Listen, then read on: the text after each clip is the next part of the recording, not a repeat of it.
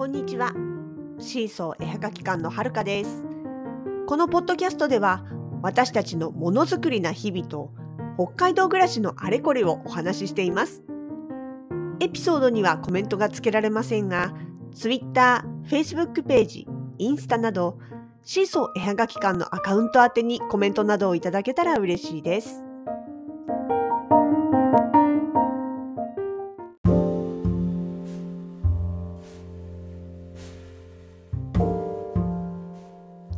私は直接見てはいないんですけども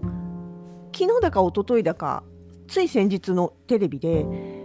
アトピー性皮膚炎の人が脱ステロイド要はステロイド剤を使わないで治ったっていうエピソードが出てたそうなんですね。別にその番組の特集っていうよりかはいろいろなそのエピソードを紹介する中の一つっていう話だったみたいなんですけれどもでまあ見てないですしねその人がどの程度の重症度だったとか脱ステロイドの代わりに他にどんなことしたのかとかそういう細かいことは全く分かんないんです。ただや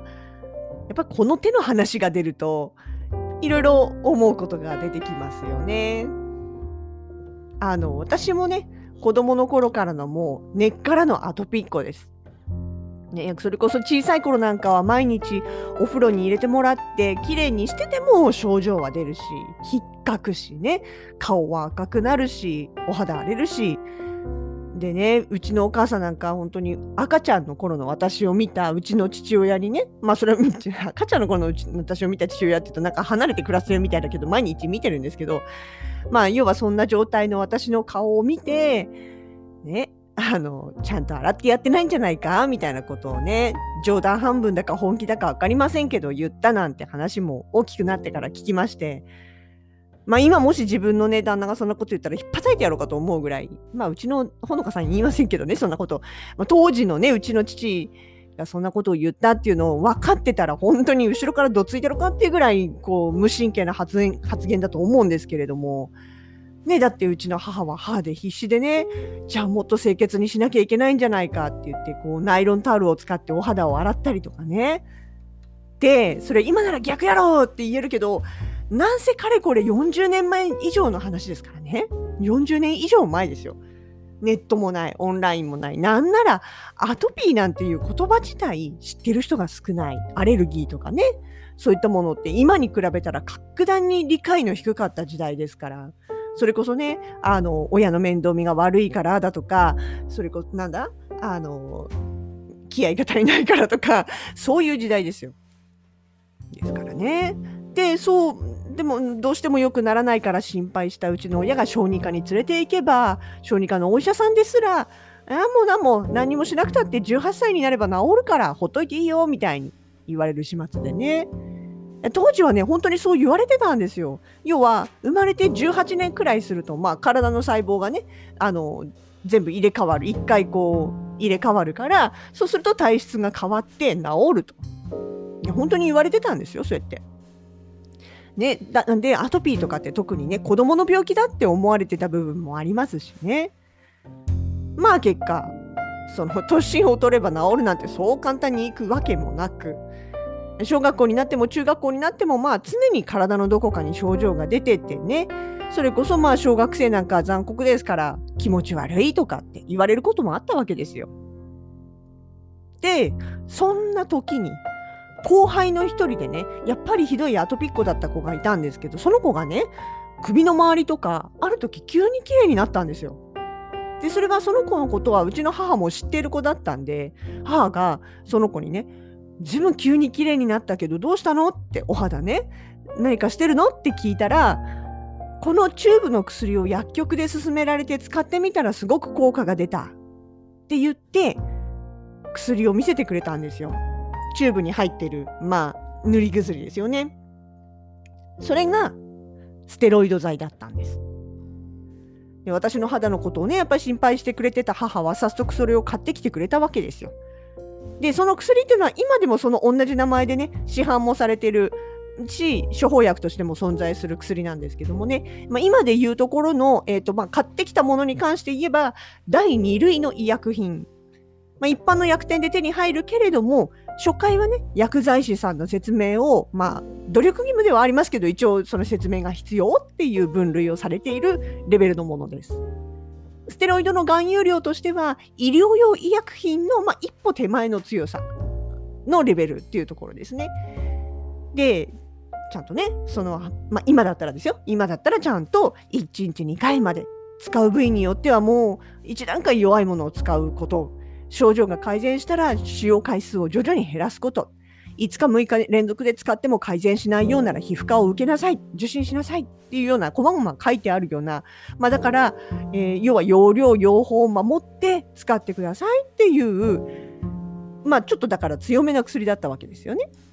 でもそんなことを知りませんし、なぜ友達が使って綺麗になったの見ちゃってますから、もうその説明なんか多分読んだ覚えもほとんどないし実際問題どこまでその当時説明があったのかもわからない。そんな中でただただなんとなく使っちゃったんですよねで結果塗ったらちょっとは良くなる一時的には良くなるけれどもあ良かったと思ってやめるとまたすぐぶり返すっていうのを繰り返して結局まあ治った部分もあるけれども色素沈着いわゆるね黒っぽいというか茶色っぽいというか肌のまあシミですよシミが残ったりとかしたんですよね。で、まあそんなこんなで今度大学に入った頃かな。ちょうどね、その頃になったら、まあステロイド剤は劇薬であって、使うほどにこのステロイド沼から沼から抜け出せなくなる。恐ろしい薬である。使うべきではないみたいな風潮が出てきたんですよ。まあ今で言うとこのあれですかね、自然派療法とか民間療法みたいな、まあ、そんなような感じのうん、考え方だったんだと思うんですけど、で、まあ結局ね、その、ステロイド使ってもアトピーが出たりぶり返したり、あの 治ったりぶり返したりっていうのを繰り返してた私は、まあ、大学の友達でね、自然派の民間療法とか、あとノンステロイドで治ったっていうここから勧められたね、まあなんていうかな、軟膏っていうかクリームみたいな、そういうものをこう試し始めたわけですよ。なんせそうやってね、世間ではステロイドって実はそんな危険なものなんだよって言われたらさ、やっぱ使えなくなるじゃないですか。あ、だからもしかして治んないのか、これ以上使い続けちゃダメだって思っちゃったんですよね。まあ、溺れるものは藁をもつかむじゃないですけど、そんな感じだったと思います。でね、ちょうどまたね、時代的にね、あのネットワークビジネスとかそういうのも流行り始めた時期だったんですよね、日本でね。で、そっち系の人たちからも、まあ、あの、よくそっち系の人たちが扱ってる商品って美容関係多かったんですよね。なんで、その美容の延長で、このクリームはね、ただお肌にいいだけじゃなくって、アトピーも治るのよ、みたいな進め方をされたりとかね。今それ言ったら薬事法違反ですよ。まあ、当時はそこまで厳しくなかったからね。で、まあ、あの、あ、そうそう、断っておきますけど、私別にあの、自然派療法とか民間療法を否定、完全否定してるわけじゃないんです。全然それもありだと思いますし、治った人も事実としているわけですし、ね、あと昔からのおばあちゃんの知恵っていう意味だって、部分だって、やっぱり、ね、非科学的なものばかりではないわけでね。そうただ単純に、まあ、自然派療法とか民間っていうのは、会う人と会わない人の差が大きいと思うんですよ。でそれに対していわゆる医薬品、まあ、西洋薬みたいな言い方をすることもあるけどそっちのものはたくさんの人にね治験を繰り返して許認可を受けて出来上がったものなんで、まあ、合う合わないの差はあるけれども比較的少なくて要は民間のものにあの許認可を受けてない民間のものに比べればそういった、まあ、個人差っていうのは比較的少ない。で適切に処方されて使えばきちんと、まあ、治るものだっていう認識でいるだけなんですよね。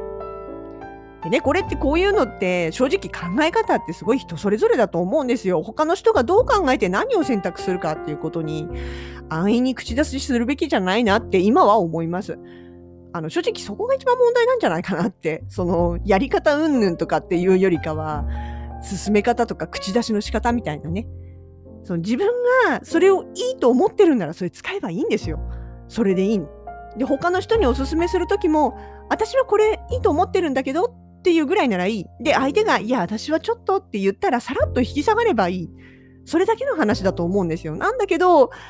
なんかね、この手のものってね、こう自分の成功体験があると、どうしても他の人にも、いや、絶対これいいからって、私だってほら治ったものみたいな感じでね、ぐいぐいおすすめしてくる人もいるわけですよね。ね、そうするとどうしてもね、ギクシャクしちゃう部分があったりとかして、まあ私が本当アトピッコでね、え若い頃なんか特にもう本当に各方面からあの親切心だとは思うんですけれどもいろんなおすすめをされて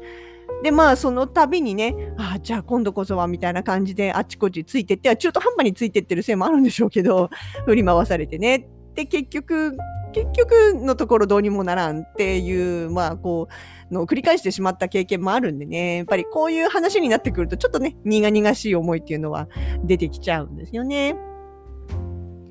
そうでま、だその大学時代とかの話に戻ると大学とか卒業した直後ぐらいの話に戻るとねステロイドは怖いんだよ。一時的に良くなってもすぐやめればやめればすぐ再発するんだよって再発したらもっと強いの使わなきゃいけなくなるんだよってそうやってどんどんどんどん悪循環悪化して悪循環になるんだよ。しかも性ホルモンにも影響を及ぼすんだよみたいなね。これ外用薬の話でこうやって言ってるですよ。であのそう。まあそんな風にこうね周りから言われ続け、まあ、自分もそうなのかなってだんだんこう信じ続けた結果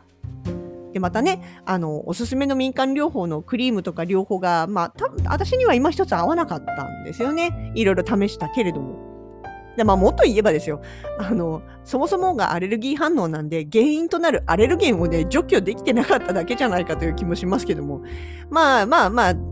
結果、私はいつまで経っても大した良くはならず、だけど病院に行けばステロイドを処方されてしまうっていう脅迫観念ですよね、もうね。行くこともできなくなっちゃったわけですよ。で、本当に一番ひどい時はね、膝の裏とか足首ですよ。足首とかに、それこそ本当に象の皮膚って呼ばれてるような、ひどく硬くってひび割れたような状態になっちゃってて、もうあの、靴下とかね、ズボンの後ろとかっていうのは、いつもこう血とか、あとその滲み出てきた体液みたいなのがついててね、シミにもなるし、脱ごうとするとくっつくし、歩こうとするとひび割れがこうね、ピキピキ割れて、血が滲んで痛いんですよ。毎日ずっとそんな状態になってたんですよね。でもうある時いやもうこれは限界だなと思ったんですよ。もうもう無理だと思って病院に行ったんです。もしかしたらそのねあのなんか今だったら違う薬があるかもしれないと思って。で先生に正直に言ったんです。私あのステロイド怖いです。だからあんま使いたくないですって。そしたらその先生がいやあのねってこれだけの症状をねステロイドが嫌だどうしても使いたくないって言うんだったら申し訳ないけどうちでは治療できないって言われたんですよもうそうやって言い切られたんですよでその先生がだけどねってもしちゃんと言う通りに正しく使ってればそうそう怖いものじゃないからねそういうつもりで使うんだったら治療できるよって教えてくれたんですよ。で、まあ、結局その時出された薬は一番最初にそのね後輩の子から教わったステロイド軟膏の、まあ、医療用医薬品の方だから最初にその市販品の時よりは少しグレードが高い、まあ、要は強いやつだったんですよね。でまあ言われた通りの使い方をしましてそしたらねやっぱりちゃんと靴下に血がつかなくなるんですよ。ジーパンで歩いてても擦れて膝の裏が痛くってもう歩くのが辛いとかっていうのもなくなったんですよ。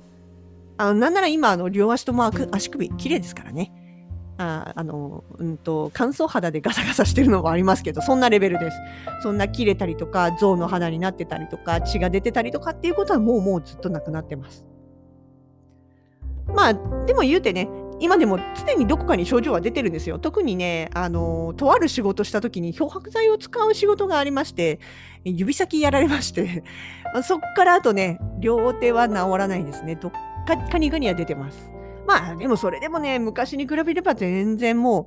う気にならないレベルというかね。で、あの、皮膚科もちゃんと行ってます。定期的というか不定期というか、あの、塗り薬もね、もらって、ステロイドも、含有量はすごいマイルドな少ないやつなんですけれども、一応出てはいて、とかね、あと抗アレルギー剤の飲み薬とかをもらって、まあ、体調に合わせてね、適切に使うことで、そこまでひどくならずにこう気にしないでというかあんまりそんなに気にならずに日常を送れるレベルには戻ったんです。要は共存してる感じですね。もうこれで十分です。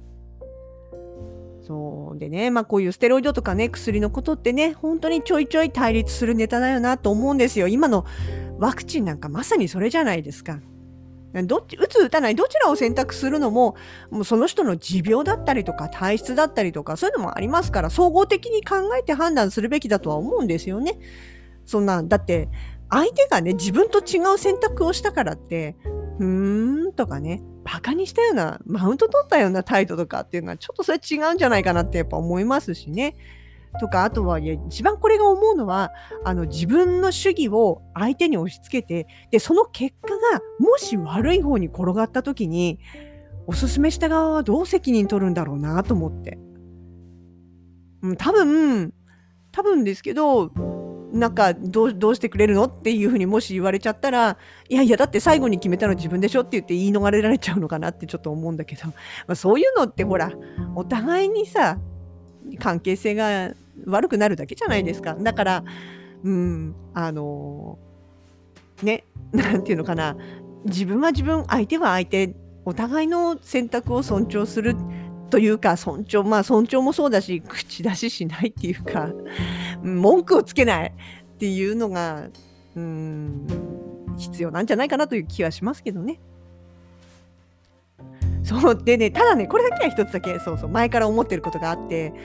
あのこれは絶対に安心あれは絶対に悪みたいに言い切る人はっきりと言い切る人って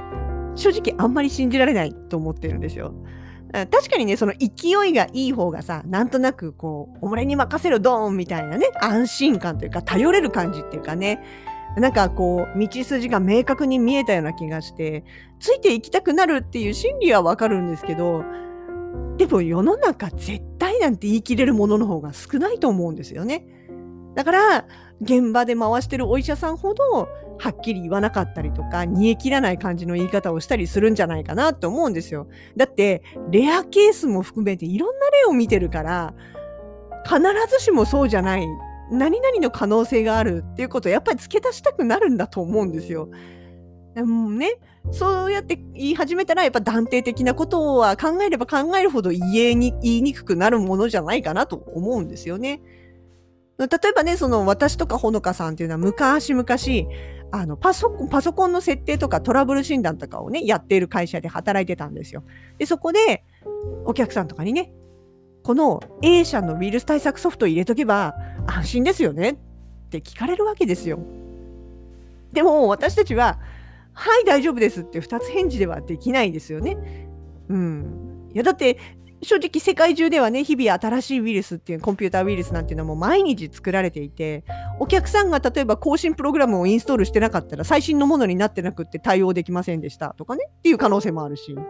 もっと単純にお客さん自身がねおかしなサイトにアクセスしてしまってで、そこにね、ウイルス対策ソフトが大丈夫ですか？これ本当に平気って警告を出しても、OK っておっしゃえば通っちゃうわけですよ。ノーガードで。そうすると、やっぱりいくらウイルス対策ソフト入れてたってね、あの、被害に遭うことはあるわけでっていうような実際にいくらでもあった例を思い出してしまうとねあのそうやってこれ入れてれば大丈夫でしょみたいに言われた時にはい大丈夫ですとはやっぱり言えないですよね。なんでいやでもねこういう場合はこういうのもあってみたいなことを細かくこと細かに説明しようとするとお客さんっていうのは大体煮え切らないはっきりしないみたいなね感じに受け取られてしまってで、もういいよって、あの、あっちの店のね、店員さんが B っていうソフトがいいって、それ入れとけば安心って言ってたから、もうそっちで買うわって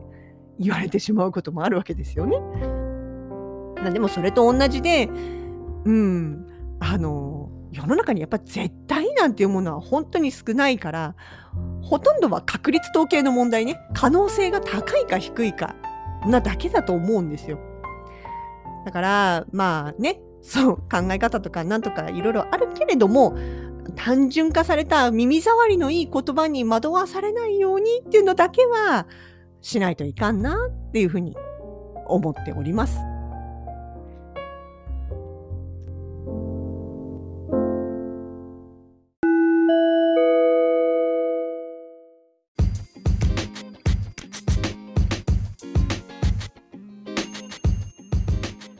送絵はがき館直近のイベント出店情報です。9月の20日祝日の月曜日、アークオアシス大朝店様にて工作体験教室をやらせていただきます。今回のメニューは木のもの、え木製ペンダント、それから木のペン立て、この2つをやらせていただきます。えただいまアークオアシスさんのホームページの方では予約を受けたまわっております。当日飛び込みも可能ですが、予約があると予約優先となりますのでご注意ください。え続きまして、10月の2日、3日、土曜日、日曜日。こちらは鳥フェス、鳥グッズオンリーのイベントです。ロイトン札幌さんにて開催の予定となっております。こちら入場料がかかるイベントです。いずれも感染症の拡大防止などの理由により突然中止する場合もありますので直前までご予定の方を確認してもし開催の際にはぜひ遊びに来ていただけたらと思います。